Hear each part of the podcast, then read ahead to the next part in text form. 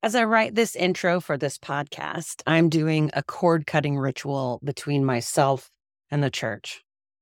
I have one black and one white candle tied together, standing in the middle of my great grandmother's cast iron frying pan that I use for my cauldron.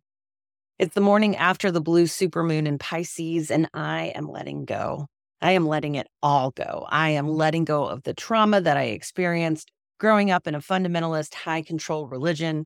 I'm letting go of the painful experiences that I encountered as a clergy person in the mainline institution into which I was ordained, the Evangelical Lutheran Church in America, the ELCA. I am letting go of the nasty church ladies and the mediocre white men who saw me as a threat to their perfect institution and their comfortable bigotry to which they held on to with white knuckles. I released the lies of the pastors and the bishops that claimed that my voice was needed in the institution, but then offered me up again and again as some sort of sacrificial lamb to test the temperature for change within the institution. I release fear, all the fear of hell and my fear of being left behind after the rapture and the nighttime panic attacks I had well into my 40s and long after I stopped believing in the God that had been the overlord of the panopticon that supposedly knew my every thought and my very heart. And now I'm taking back. I am taking back power.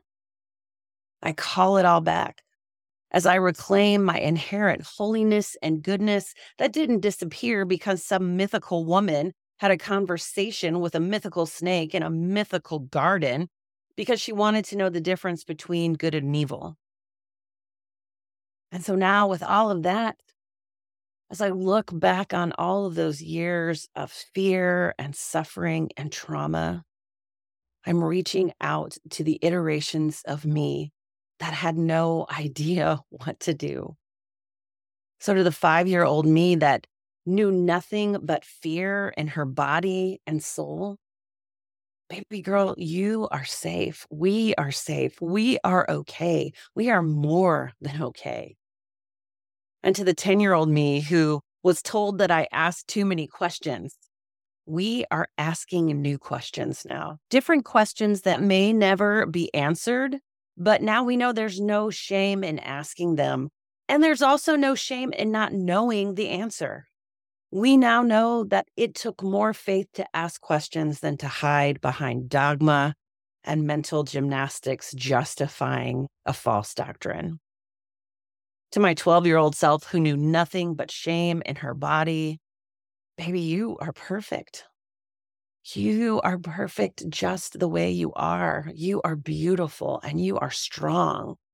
Your body is your own and you are in charge of it, nobody else to the 16 year old me who heard over and over again that she was rebellious and that rebellion was the, the sin of witchcraft. When your youth group tried to cast a demon out of you, that sucked. That really sucked. But also, now we know they weren't exactly wrong. To the 20 something me who had just begun to really deconstruct my religious trauma and my experiences because I could no longer shove them down we forgive ourselves for self medicating with food and with alcohol. We were in no way equipped to deal with or reflect upon our upbringing. We didn't even know how fucked up it was until we were out on our own and we saw that the world wasn't evil or trying to destroy us, but instead we began to see the wolves in sheep's clothing that use shame and fear and religion to keep us in line to the 30 something me that tried to be good and jump through all of the hoops that were on fire with the expectations of culture and family to be a good wife and to raise my children to be good Christians while trying to protect those babies from the same bullshit I grew up with. To the 40 something me that believed that I could change the institutional church and the world by introducing them to the brown skinned Jewish man who was a social and political revolutionary. No one could have talked you out of going to seminary. No one. You thought at that time that becoming a pastor was your life's calling. But now we know that your time in seminary and even your time in the church was not wasted.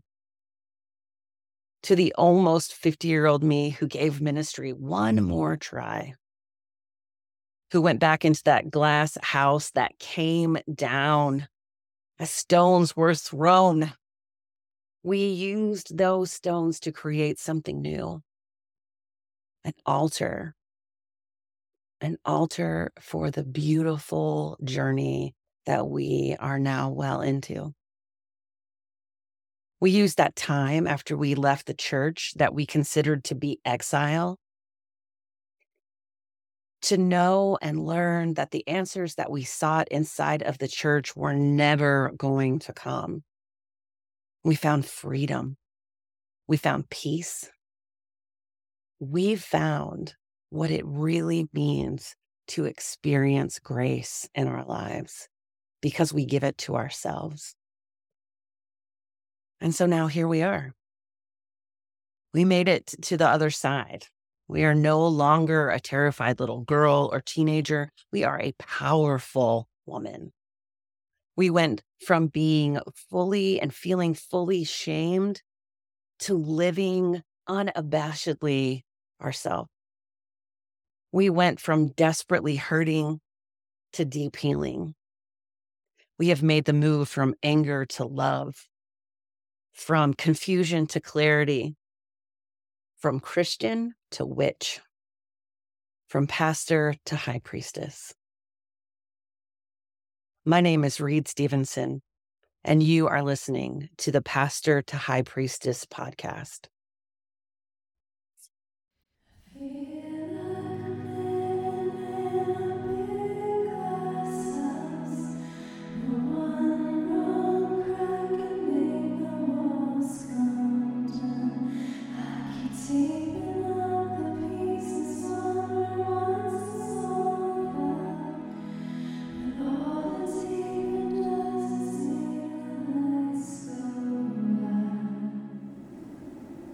All right, friends, I am very excited and I am going to let Lenny Duncan do the introduction. Hi, well, thank you for having me. My name is Lenny Duncan. My pronouns are they, them, theirs. I am a former ELCA pastor, but you know, have apparently an indelible mark on my forehead and most likely could get a reference letter from my former bishop. You know what I mean? Talking about my character, that'd be solid. I am a writer, a media producer, and current PhD student at the Graduate Theological Union in the New Religious Movements department. We're just, I was trying to remember what coded language we use for our department. It's mostly uh, a study around the history of religion. My studies are uh, focused around uh, 19th century spiritualism, seerism, uh, mysticism, uh, witchcraft, and that sort of thing. Anything in the weird. And my work is a decolonial counter narrative to Western esotericism, but I just call that a people's history of magic and writing about that from a black from a black perspective a black black peoples of the americas perspective which i think is a different perspective too and yeah i wrote a few books and shit and people like to have me around i don't know you know sometimes i talk shit on social media I, I don't know but i'm a person who i guess for a long time was engaged in the thought leader industrial complex and you know and was like okay with it you know what I mean? And and then a few years ago during the uprisings got like not okay with it. Thank you. If you wouldn't mind, Lenny, would you uh, talk a little bit about your upbringing? Did you grow up in church? I don't think you did. No, um, I didn't grow up in church. Yeah. No. Uh, yeah. So like, and that's not, and that's not to say that like that wasn't part of the culture, right? So I grew up in West Philadelphia. My mama, Loretta Mary Bernadette from Jim Thorpe, PA, married Leonard Duncan and fell in love and moved to West Philadelphia. And my mom at the time had this theory that like now we would look at and we'd be like, damn, that's a solid fucking rural fucking white woman, right? But at the time, everyone thought she was crazy. She was like, I'm not going to raise my two black boys in a white neighborhood. So it's safe for them. So I'll move to a black neighborhood and learn about their culture. Okay. So with my daddy, with my grandpa, with my grandma, of course, in the family home. You know, church was in the culture, right? People were going to the ABC church. My cousin Nicole Duncan Smith is a American Baptist pastor in, in Brooklyn.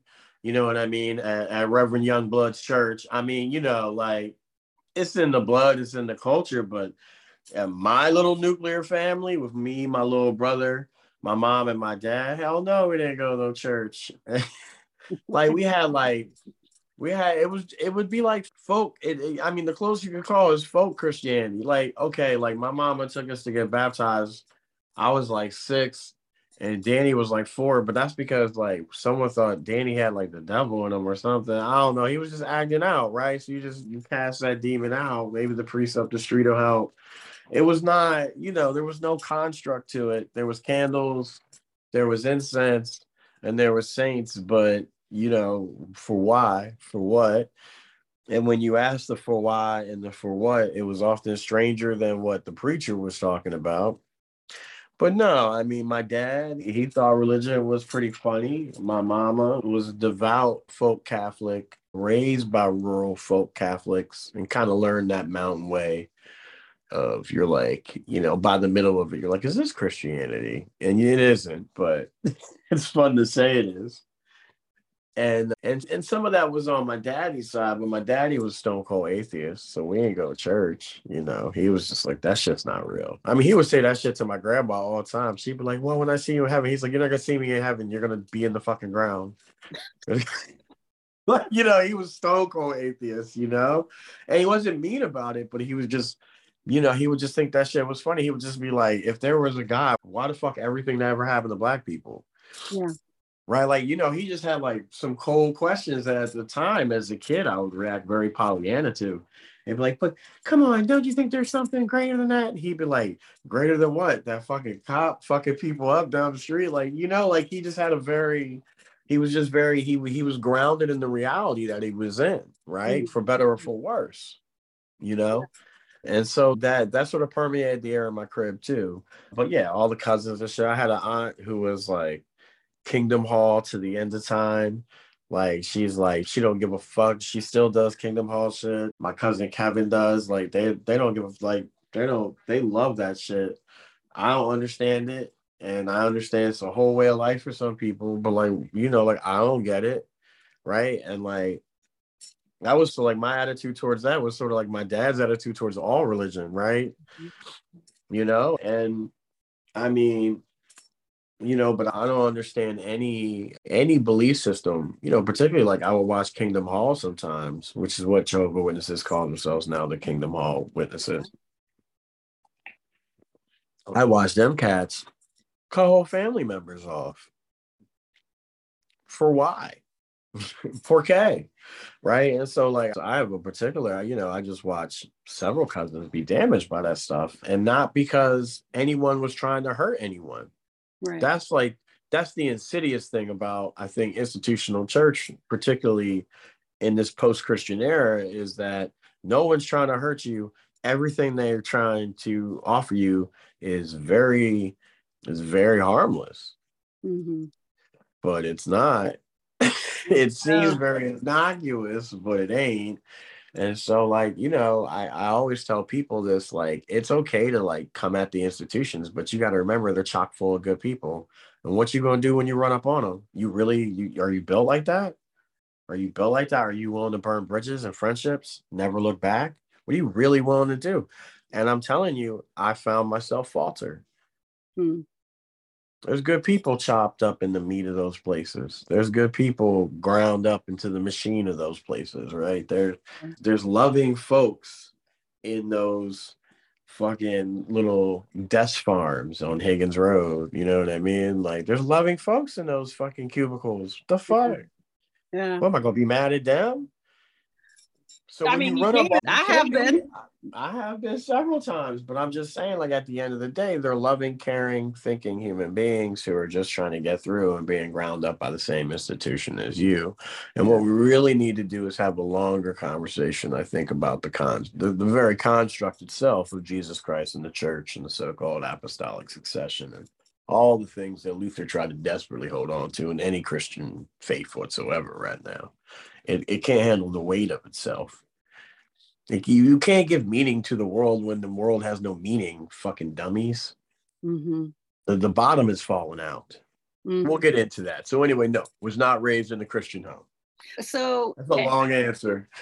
eh, but a great answer. And I just, I want to say something that impressed me that you just said wow before we move on to my next like i want to talk about you know your time as a pastor but the reminder that the institution is made up of loving people because i think especially eh, you know like as me someone who's left the church you haven't left the church you're still loosely you still have your Yeah. ordination They let me preach. I yeah, they let me keep my order. I walked out. I walked out my order. I wrote a fuck you letter and yeah and I kept my credentials because I said, listen, man, that's an indelible mark. I'm not, I, you know, I didn't get in any trouble. I was just like, well, we'll talk about. It. I did get in trouble though.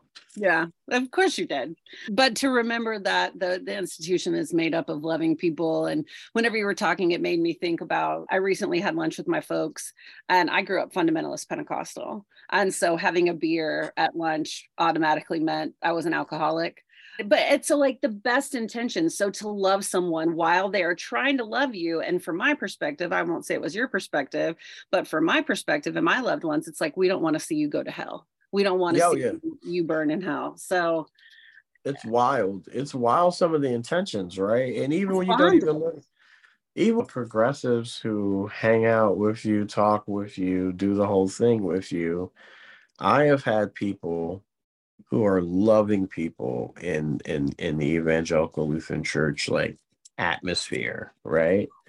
Really in the most ham-fisted ways try and help me during the uprisings, right? Because they thought I was having a nervous break. Well, of course, everyone, every black person who's fucking looking outside is having a nervous break right now, champion. And a lot of other things, right? But at the end of the day, those people were trying to love me. Yeah. Even though some of the some of the impact was damaging, right? And like, you know, like did you these are the times we're in. I mean, they're terrifying times. Right? terrifying. Fucking They're terrifying. ter- right, they're terrifying. And you know, I think people are trying to be people and it's getting rarer and rarer to get to be a human being in mm-hmm. this world. And you know, sometimes we figure it out, sometimes we don't. But yeah, I mean, it's tough. No. It's it's it's a tough deal. Uh, you know, what what are we to do with with all this glut? in a lot of ways. I, I think the church has a glut of blessings and it just doesn't know what to do with them in some way. hmm. that makes sense. So talk about the church.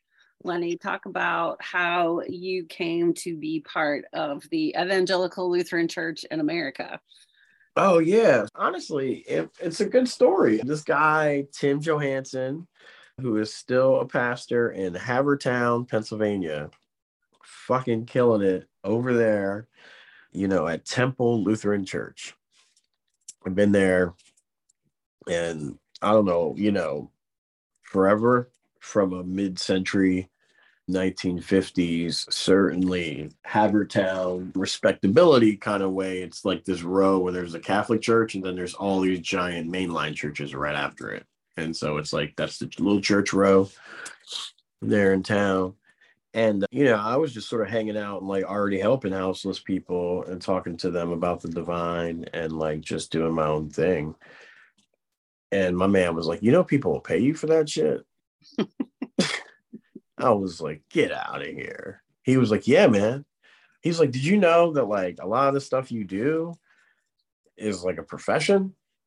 And I was like, nah, nah, not me. Like I knew, but he like sort of planted the seed, you know?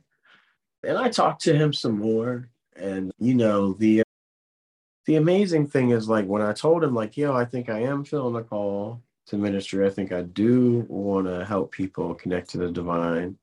I think I do want to have this powerful connection, right? Like I, I, think I do, and I and like I didn't want to do like like I didn't have big dreams. Like I just like the way homie was doing his like fucking feedings and helping people get sober and like like helping people in the community like figure out their shit and like every once in a while mitigating a few racist events and being like, hey, don't do that. Like I just like how like homie moved in society, and I was like, you know, like that'd be dope. And, you know, I started going to school and didn't even think about it, finish up my bachelor's. And by the time I had finished my bachelor's, I had been going to Temple Lutheran Church. And, you know, these folks like took a real risk on me. I've been there about a year and then the council voted to be like, yeah, well, we'll send you. And they sent me to seminary, you know. So real grateful for that experience. And, you know, got a scholarship and all that good stuff And you know, and if you would ask me, oh God, what year was that? 2015. So if you would ask me, you know, summer 2015 before the, this is before, you know, the, this is before Charleston and all that, right? I'd have been like, yeah, everything's great.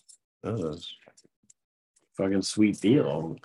I think like I just watched like Nadia's like like youth gathering talk, and I was like, I could be in this denomination. Like, you know what I mean? Like I was just I like, know I exactly what you mean because that flip, that yeah, sermon I was like, I could be there. I was like, and you know, and and I listen. I mean, I agree with everything that everyone does in the space that I'm in, but you have to credit her with that, right? At the time, she was the most recognizable Mhm. Lutheran theologian, whether the Lutheran theologians liked it at the time or not.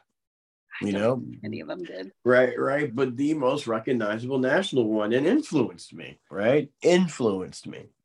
And, you know, and helped me move a little bit closer, even after, like, you know, what happens later on. You know what I mean? At Mother Emanuel Church, I still like, I pushed through it.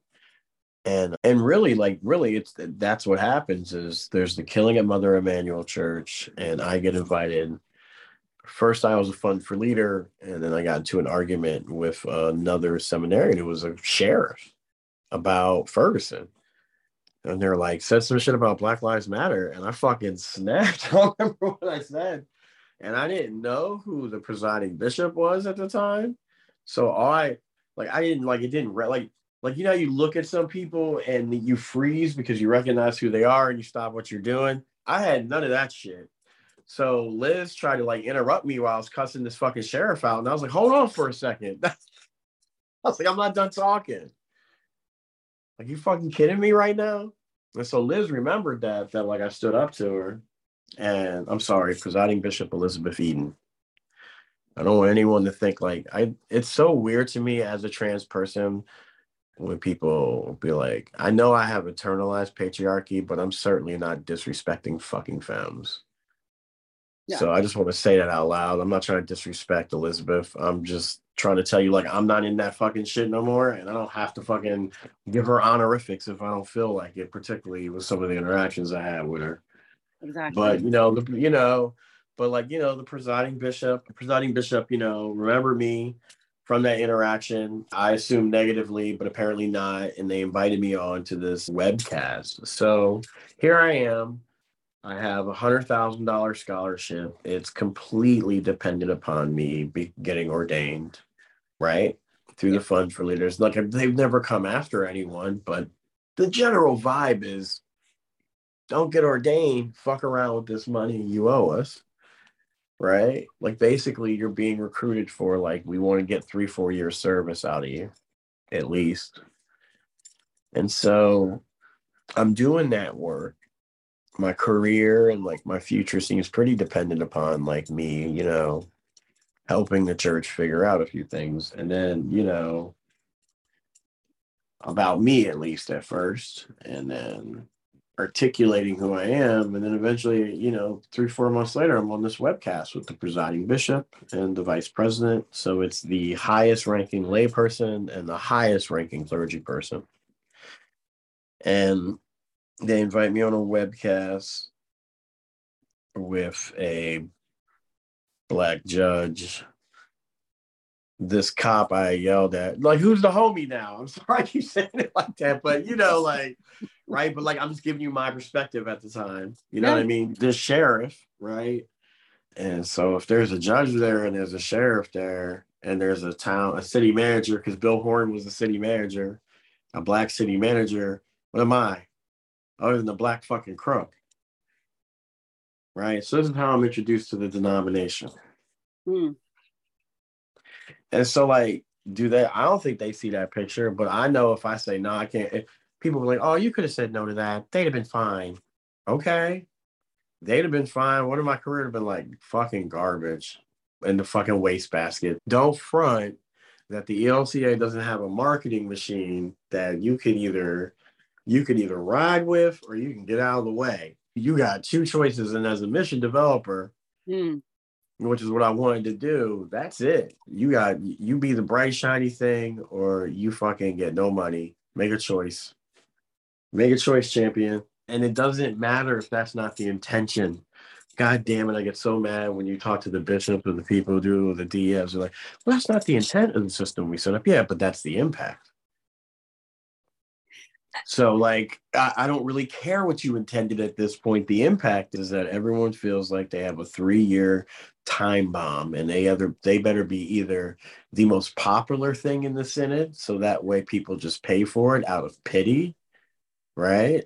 or they are self-sufficient which basically means they have to create a whole second career and most of those people leave the church because they're like why am i doing all this shit writing yeah. books giving ted talks run around like a goddamn fool just so 30 people can fucking not show up to dinner church and then right and then i got a bishop up my ass yeah i'm cool i'm cool what is this What yeah. is this what is this right and you realize that what you are is the ELCA's blood sacrifice.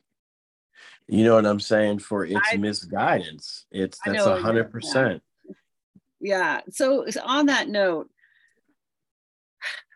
I have some questions I written down, you know, and you've kind of already answered them. Like whenever you talk about the being the blood sacrifice. Uh, so going back to Nadia Bolz-Weber, someone who was really useful in helping get me ordained because I was the blood sacrifice, I think, for a time in my synod. I mean, that's where you and I met. We met at mission developer training. Right.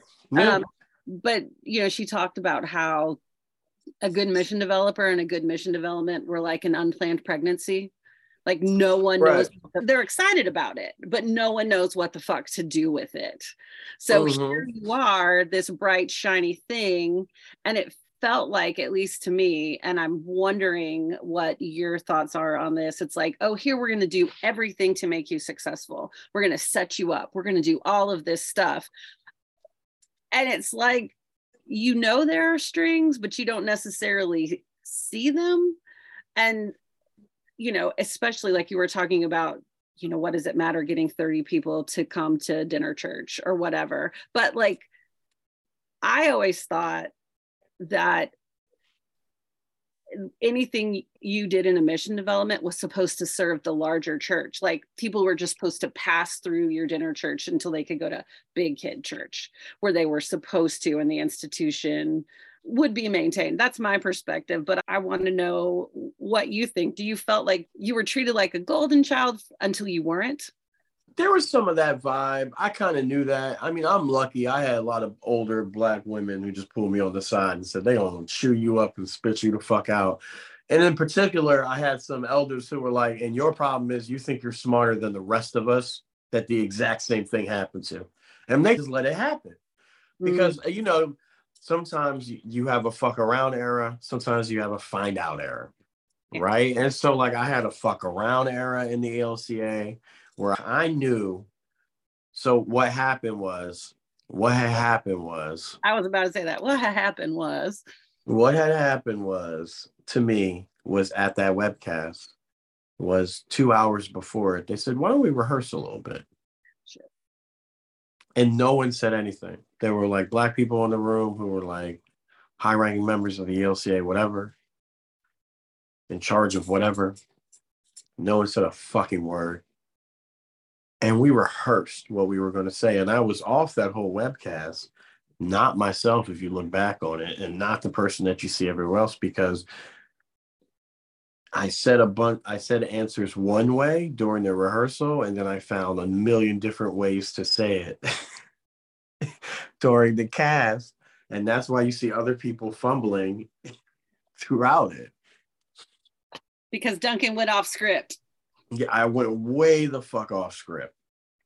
And so I knew, right? And they knew too from that moment. They're like, this motherfucker. Right. We all knew, right? We all knew. That was like my little line in the sand that day. And then you didn't have to get public about that. You have to tweet. You have to be like, oh my God, they're fucking trying to destroy me. They're not trying to destroy me.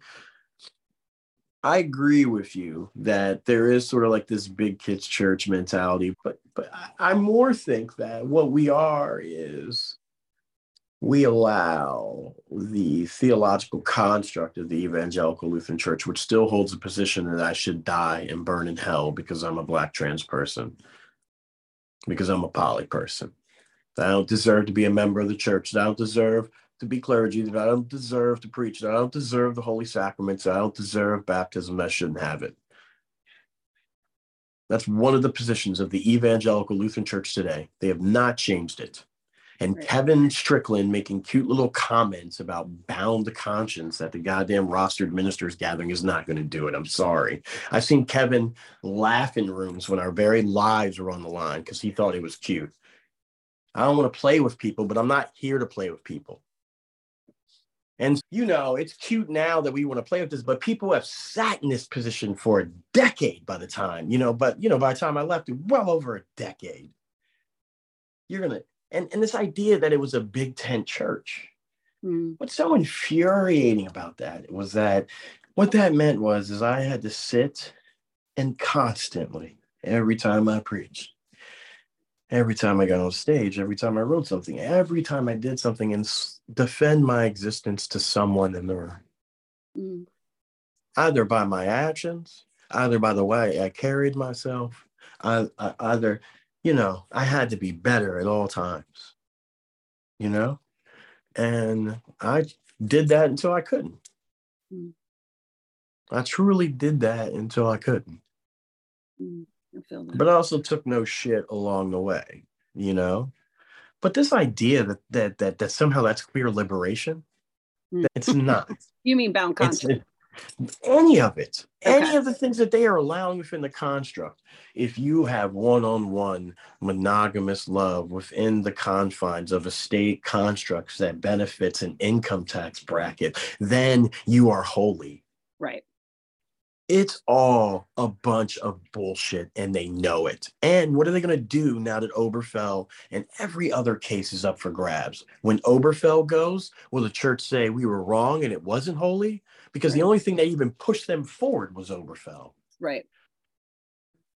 Right. And this is what I mean.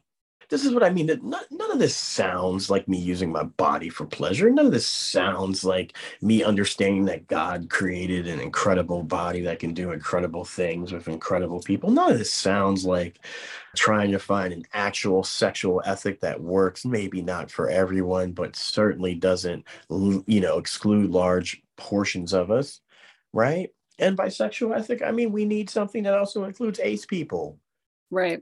You know, like where yeah. does this exist? And they're not searching for that. They're no, the the last response that they did. I don't even remember the name of the document that, uh-huh. that used to be gift and trust, or no, the new one. The new one. Um, I haven't even read that. I am not. I haven't read it. It used to be shit. What was it? I had to read it for ordination.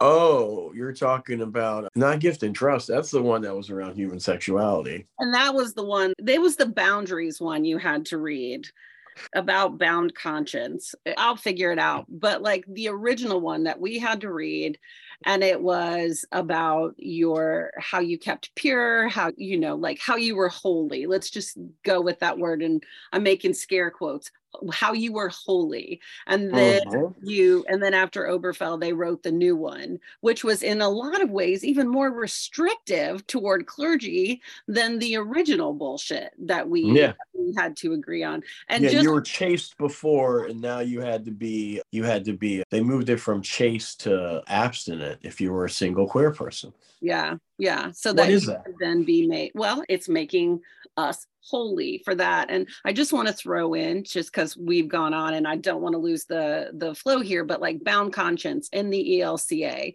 if you are a so the elca in 2009 did not settle their question when they settled their question around sexuality. They left it up to the congregation. So the congregations could vote on whether or not their their chosen clergy leader leading their congregation could do same gender weddings.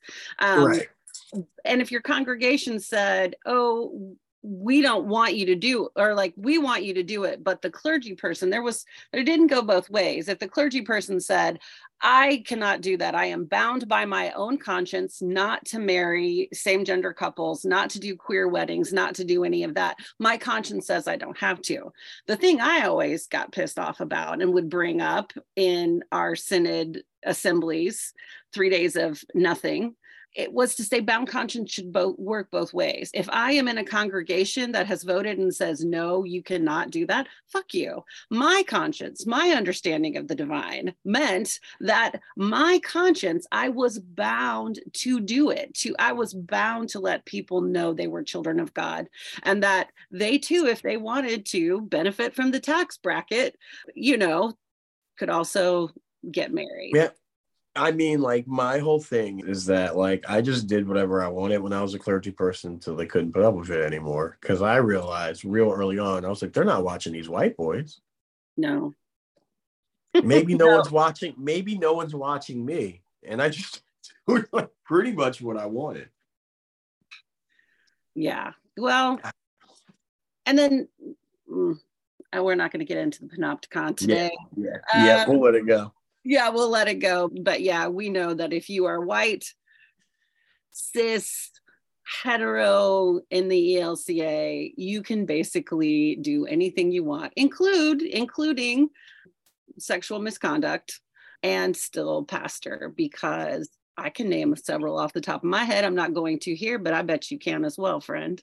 Well, th- these poor clergy people have fallen, Reed, and you just need to pray for them as they work their way back up into God's grace. Yeah. Can I pick I'm, a prayer? Can I pray?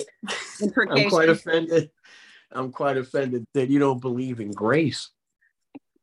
I believe in grace. I just don't believe in, in, everybody else's idea of grace. Yeah, neither do I. But that's yeah. that's that's the kind of answers you would get from them. You yeah. know what I mean? You know, so you know, what can you do about it? Do you want to share about when it fell apart for you or do you want to move on? Yeah no i mean for me being in the church it was uh during the uprisings. I couldn't i couldn't i felt like the system was gaslighting me. And i was watching moms be shot in their face and having clergy people tell me in the elca clergy room you're lying. I was having i was watching veterans be beat by military and kidnapped mm. and being told that wasn't happening. Um, I I watched the sitting president of the United States get tips on what to do to us that evening on Fox and Friends, and then try them. Mm. And I was a chaplain on the ground for the kids who were going through that. And they're not kids; they're my comrades. Many of them older than me, but we call ourselves. I call them the kids. And you know, and the kids recognized how I was probably the oldest black trans person on the ground. And that's when it fell apart for me. Mm-hmm. I had a really nice endowment, a great church that loved me. Honestly, and I could have fought my way through a bunch of bullshit and stayed there. And really, everything going for me, man. But I couldn't turn away from what I was seeing happening on the streets. And so I stuck with that for about two and a half years, chaplaincy, doing chaplaincy for those folks. And the chaplaincy on the front lines of Black liberation, particularly armed conflict, that tends to get in the way of being a, a pastor. Yeah. And people, you know, and so I just kind of did the obvious. I spent about a year just like chilling on the, you know, in school roster, still an ELCA pastor. And then I, I got, I guess it was like a year after. So it's, you know, three years since the uprisings, leading into Christmas 2022, leading into 2023. And I guess I posted a thing from my research of a woman being tempted by a demon from a German cut. And someone, you know, people just watch my social media to report me to my bishop. And so one woman said that I was being anti woman and that I was obviously saying that all women were witches. And that's what I was using my platform for. Of course, that's been my message since the beginning. And right and you know and I, I just said to bishop jake and god bless him i love this man you know i was just like dude you don't want to call me on two days before christmas about a german woodcut i posted on my instagram i was like why aren't they calling you about my poly partners or my half naked pictures or my altars or like any of that stuff i was like what a weird thing to pick out of everything and just, you know, the whole thing. I said, you know, Bishop, I said, I think that's it. He's like, you know, no, I said something like that. And then we kind of laughed. And everything got quiet. I said, well, Bishop, I, I think that was it. I think we just heard it.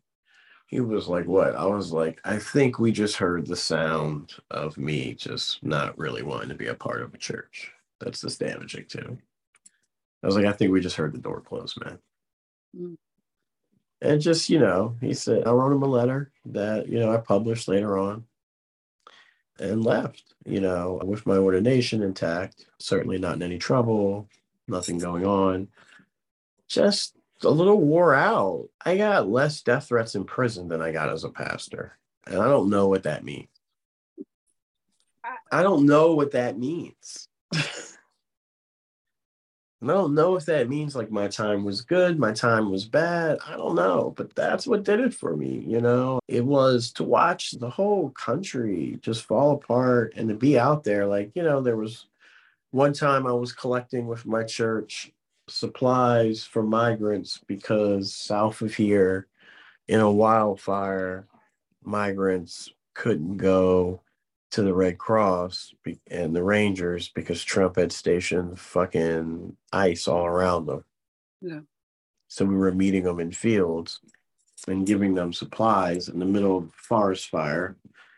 And local Proud Boys were trying to stop us with roadblocks and M14s. Jesus fuck. Wow.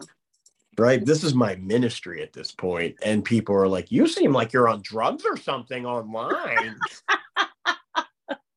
I don't mean to laugh. I'm sorry, but like that's fucking hilarious. I'm right? my life is in danger, and you're worried about whether or not I am smoking weed. You seem a little strange.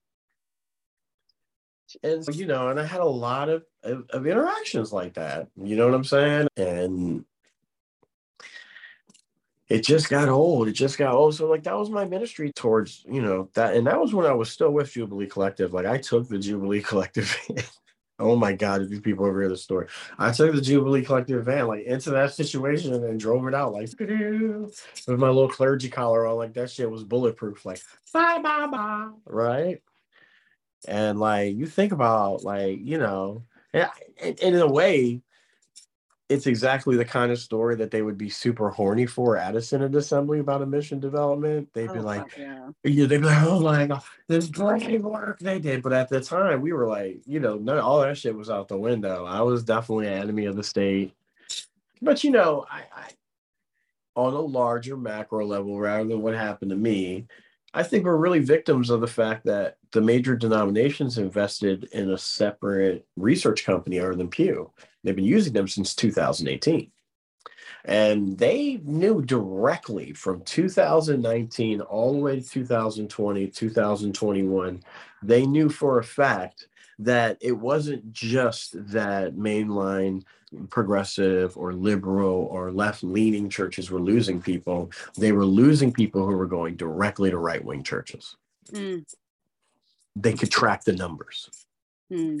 So a lot of their like, we need to hear from all sides stuff was a direct result of that campaign.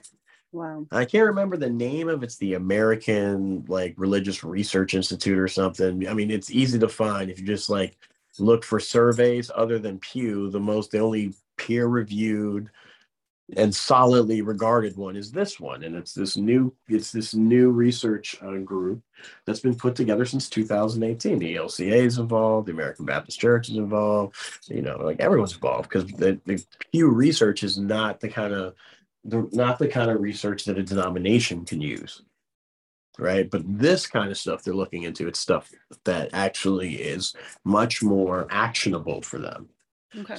and so they've known, they've known for a while that reasoning with the re- reasoning with people, imagine this. People who believe in the Bible are hard to reason with. Yeah. Uh, you know, I have But- done with all the deconstructing that I've done. Part of what I've had to deconstruct is realizing I grew up in a fucking cult, man. I grew up in a cult, and yeah, I went from the far right, you know, fundamentalist Pentecostal to you know the most left-leaning liberal denomination. It's still a cult so- still the same thing. it, it's less so- culty than the cultiest part of the cult, but still a cult.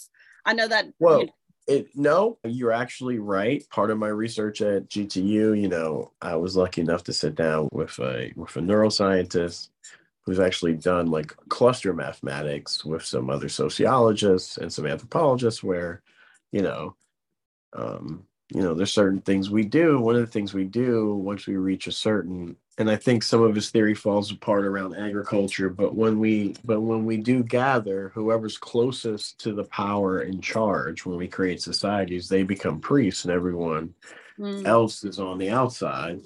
And a great example of that's Christianity itself. For 200 years, it was on the outside, and then the person who came into power, they were on the inside, and they were the priests, yeah. right? And so, The Hebrew cult, the development of the Hebrew cult, and how you know. yeah, I mean, two thirds of the Hebrew Bible is propaganda for Right. the power, and then being placed in the priesthood. Yeah. my opinion. Yeah. Yeah. I mean, I'm not, I'm not, I'm not here to defend something that for 20 centuries everyone's been given a pass. Yeah. yeah. There, there you go. Um, so what are you up to now, friend? What are you doing now? Like tell Yeah. talk to me about your research, you know, what Yeah. what I'm writing poetry. I got a poetry book coming out in January. I am I am currently at the Graduate Theological Union and got like one more semester of coursework and reverse engineering my own comps, right? And just sort of studying Western esotericism with a particular focus on 19th century American 19th century American um, spiritualism and taking a look at a character called taking a good look at a character called Paschal Beverly Randolph. And I call it a decolonial counter narrative to Western esotericism, but it's really just a people's history of magic. okay. And part of that focus is like it's assigning to our ancestors the same emotional, social, and uh, uh, theological intelligence we so readily give ourselves, combined with the ubiquitousness of spiritualism that was everywhere. I mean, the fact that that everyone was engaged in witchcraft, not some people were engaged with witchcraft, even if they were on their way to church. In some way, they were engaging in what we would call conjure or hoodoo or root work or witchcraft or powwow culture or folk Catholicism or just the or just the air of the mystique hoodoo, hoodoo, Vaudan, mixed poor white culture, settler culture with different strains of indigenous culture that had, had highly different interactions than we typically want to lift up. There's the layers of what the magic of the Americas is actually pretty thick. And so I'm writing about a magic of the Americas and telling the story of esotericism in the Americas, but I'm telling it from a black black people's of the Americas perspective, using you know several premises that that that really uh, historians and it's a really interesting time to be a historian. I think. This is really interesting times and we're asking questions like what's wrong with history? You know mm-hmm. something's obviously wrong with the world. What, what's wrong with history? Right? You know i think uh, an interesting question is what kind of record do we leave for some other beings to find if this is the last generation of humanity these are the questions we're asking right the questions i'm asking i think uh, uh in particular is is there a magic to this land that we can all access,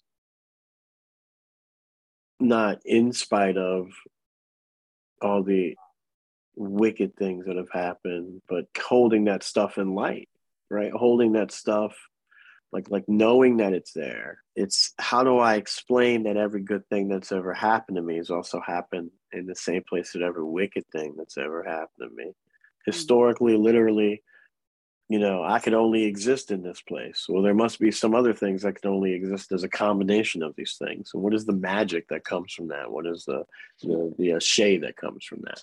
Yeah. So that's uh, that lights me up. Like I cannot wait to read that work because I agree with you. I think the questions that we're asking right now are really important. I think I, I don't know if, if you feel this or see this, but I see people waking up through my research yeah. actually looking at like hashtags on TikTok, women who are deconstructing. And it started with like religion, but man, it's everything now. I mean, our place in society as white women, how we have been the oppressor and the oppressed, how we have carried a shit ton of water for the patriarchy and the damage that we've done. And then, but then also like the I have a friend who calls it unraveling more than deconstruction. And so that unraveling, you know, you pull one thread and it just keeps going. And while it is a truly terrifying time to be alive, it can also be fucking exciting, you know, like yeah, things yeah, things are changing. Yeah. Well, I don't think terror is a bad thing. You know, I don't say that. I think life, I think the illusion of safety is, I think it's art and magic's job to rip that band aid off. Nothing is safe. Mm-hmm. And you know, yeah, I think you're 100% right. I see people waking up left and right. I mean, you know, I spent four days at Holden giving definitions of magic to people, and I talked about sex magic to a bunch of Protestant women. And I told them about how, like, how Paschal Beverly Randolph believed that the reason white men were so wicked is because they couldn't make their women come at the moment of copulation, and how he got arrested for that as a esoteric black queer in the 19th century. Yeah. Right and to have a bunch of women be like, no, that's actually that might be true. Yeah. Right. Yeah. Yeah. Right. Like wild stuff where I'm just like, yo, I'm just throwing out this weird thing this guy said. I'm not saying this is it. Right. But they're like, no, that might be it. so it's a time where even in spaces you would never expect, people are open. Mm. Right. Yeah. And part of that is we saw this after the Civil War which is why I'm so interested in that period. And we saw this rise of people wanting to connect with lost loved ones and lost loves and, and benign summerlands versus theological wars and and a more of a land-based like way of life. And I think we'll see more of that because there was a lot of death. Mm-hmm. And you know, and then in periods of unrest and lots of death, we see the rise of these sort of things. Yeah. Yeah. I agree. I believe that so just now as we're kind of coming to an ending point here is there and like we just talked about what's terrifying and what's exciting and what's you know like coming to light is there any kind of ritual or anything you're doing as simple as like you know writing poetry that you are that's getting you through right now yeah the big thing that happened for me when i the big thing that happened for me when I kind of like lost, I couldn't, I felt like I couldn't turn to the church anymore. Is I got lucky and I got connected with my, in my ancestral practice. And so I got connected to Ifa and found out that I was a child of Oshun and like went about the work to becoming an Oshun priest and, you know, and, and really found Ifa as a, as a way of stabilizing like you know, where I was in the world. I turned back to hoodoo and conjure practices and old folk Catholic practices that I had from my family and sort of threw all that in the gumbo and have been really like, you know, doing, you know, I think in the first year was just me strictly following the Ifa calendar and just praying to all the Orisha every, you know, on the four day, first on a seven day cycle, then on the traditional four day cycle. And then teaching that to other people and finding like strength in teaching. And because in teaching, I learned so much and ended up being like, you know, all of their student, you know, everyone I interacted with and still interact with to this day around that stuff. And, you know, and just really started opening up to for me you know what i always say is jesus joined a very full room hmm. you know when the church found me there was already a lot going on and jesus just sort of walked in and was like what's going on in here i was like i don't know but you sit over there while we figure it out you know for me it was an easy transition i think for other people it may not be right? They, mm-hmm. they, their, their cosmologies may not have been as full as mine. Hmm. Yeah. right? And in particular you know i think that's something that african african modalities of reality or ontological constructs offer is these non-dualistic like like like like like monistic dualities. We're like you can be like yo this is what the creator did over here and over on this other side of this mountain it's fucking crazy that's how the whole universe was created it's wild and they were like that's weird what the creator did over there creator over here did right yeah. And there's no both can coexist. And it's not neither is threatened by the other, right? And so this this idea that there is an unseen unity to the universe that's beyond your capacity to ever comprehend, and some people call that mystery. And then there's the stuff you know, and then there's the stuff other people know. Both have merit, both are real, both are powerful. Yeah. Mm, I love that. Thank you for sharing that. And thank yeah. you, God, Lenny, thank you so much for just being open and telling your story and being you. I find you to be someone who is just always honest, always it's gonna sound like weird, but like plugged into like what's happening in you and then yeah. what's happening around you. And so that's I, I'm mm. just grateful for your, mm. for your time. So tell people where they can find you. Where can they, how can they support you? Where can they find you? Yeah. I got I got a Substack called a Sorcerer's Notebook. I'm not cocky. It's not the Sorcerer's Notebook. It's a Sorcerer's Notebook, and, and so you can find that. I guess I still have my website up, lennyduncan.com. I don't really do shit on there. I'll be honest with you. Sometimes I'm like, don't find me. But yo, find my new book, Psalms of My People. Here's something you could do for me. If you really want to support my work, you heard, you like what you heard, or like you already know the shit I do, order my new book. It's a poetry book. I mixed in alchemic symbols with ancient, like ancient hip hop techniques of writing sacred scripture with like weird historical stuff. It's got a footnote section that is for the not for the faint of heart. I mean, it's just this opportunity to really talk about like taking James Baldwin's premise about poets, if you know the talk of struggle for the artist, and and saying if poets are the only people who truly know who we are, then then what were poets saying when I was like 10, 11, 12, 13, 14, 15, 16, 17, 18, 19 years old?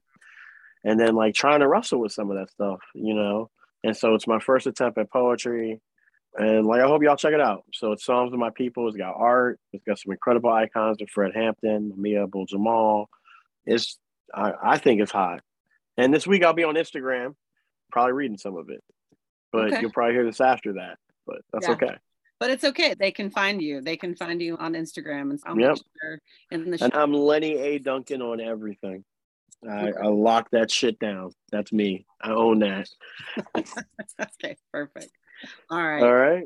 Well, thank you very much, Lenny. Everyone, go check out Lenny Duncan, Lenny A. Duncan, Sorcerer's Notebook on Substack, and then your new book that is coming out. When is it coming out? January. Psalms January. of My People. Psalms of My People, January 2024. Thanks, Lenny. Thank you for listening to the Pastor to High Priestess podcast. I want to thank Lenny Duncan for being a conversation partner with me today. And I also want to thank Sandra Porter for sharing her song Glass House to be the music uh, for this podcast. If you want to be connected to Sandra or to Lenny, I will have links to their social media on my homepage for this podcast, pastor to high priestess.com. If you have any questions or comments about the podcast, you can email me. You can also find a link to do that on the website, pastor to high priestess.com, or email me at pastor to high priestess at gmail.com. And if you liked this podcast, if it resonated with you, would you please tell your friends? Would you rate the podcast? Would you leave a review so that other people can can be part of this conversation? I I really believe that there are so many of us who have experienced so much pain and abuse at the hand of the religious Christian institution, but also at the hand of high control religion. And I believe that the more we share stories, the more we can all begin to heal.